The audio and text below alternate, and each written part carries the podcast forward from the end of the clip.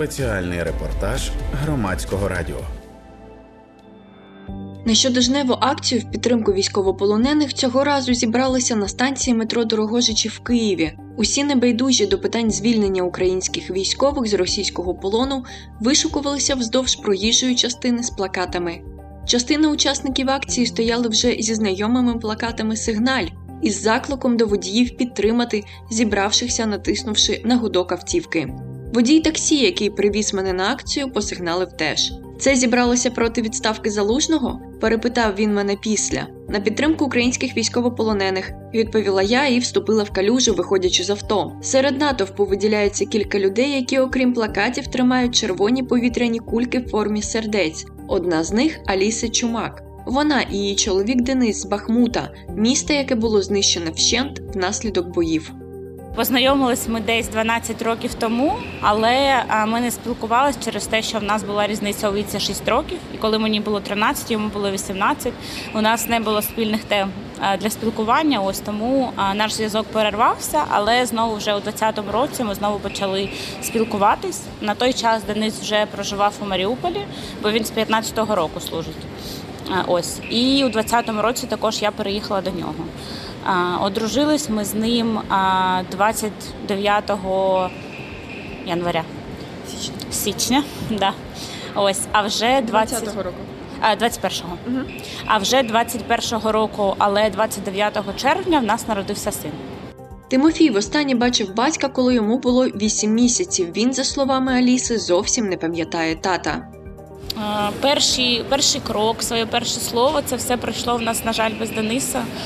Хоча я знаю, як сильно він би хотів це побачити, тому що у них з сином завжди був такий особливий зв'язок. Тому наразі він навіть не знає, як виглядає наш син, а наш син не знає, що тато – це не фотографія, а жива людина, яка кохає його, мабуть, понад усіх на цьому світі.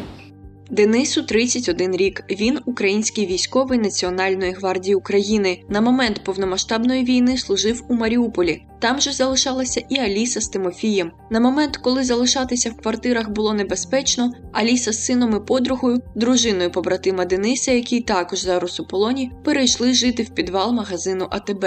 Подруга лишила на дверях квартири записку, де їх шукати. 24 лютого ми вдома були самі. Ось. Крайній раз також ми бачили Дениса у Маріуполі, він приходив до нас у підвал, це було 2 або 3 рази, і в жодний з цих разів він не зміг навіть сина взяти на руку через те, що він був у повному спорядженні.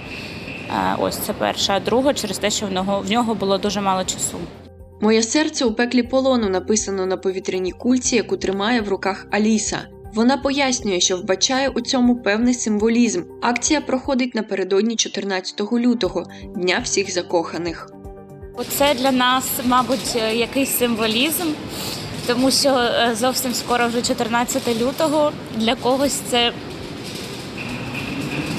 свято закоханих, але для нас і для наших чоловіків це ще один день пекла.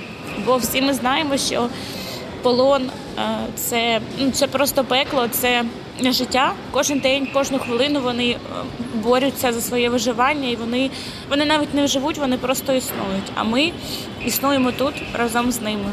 Аліса підсумовує свою розповідь і вже наприкінці додає, що червона святкова кулька напередодні 14 лютого для неї тепер не про любов, а про можливість жити у вільному місті, за яке хтось, в тому числі і її чоловік, віддає роки свого життя в російському полоні.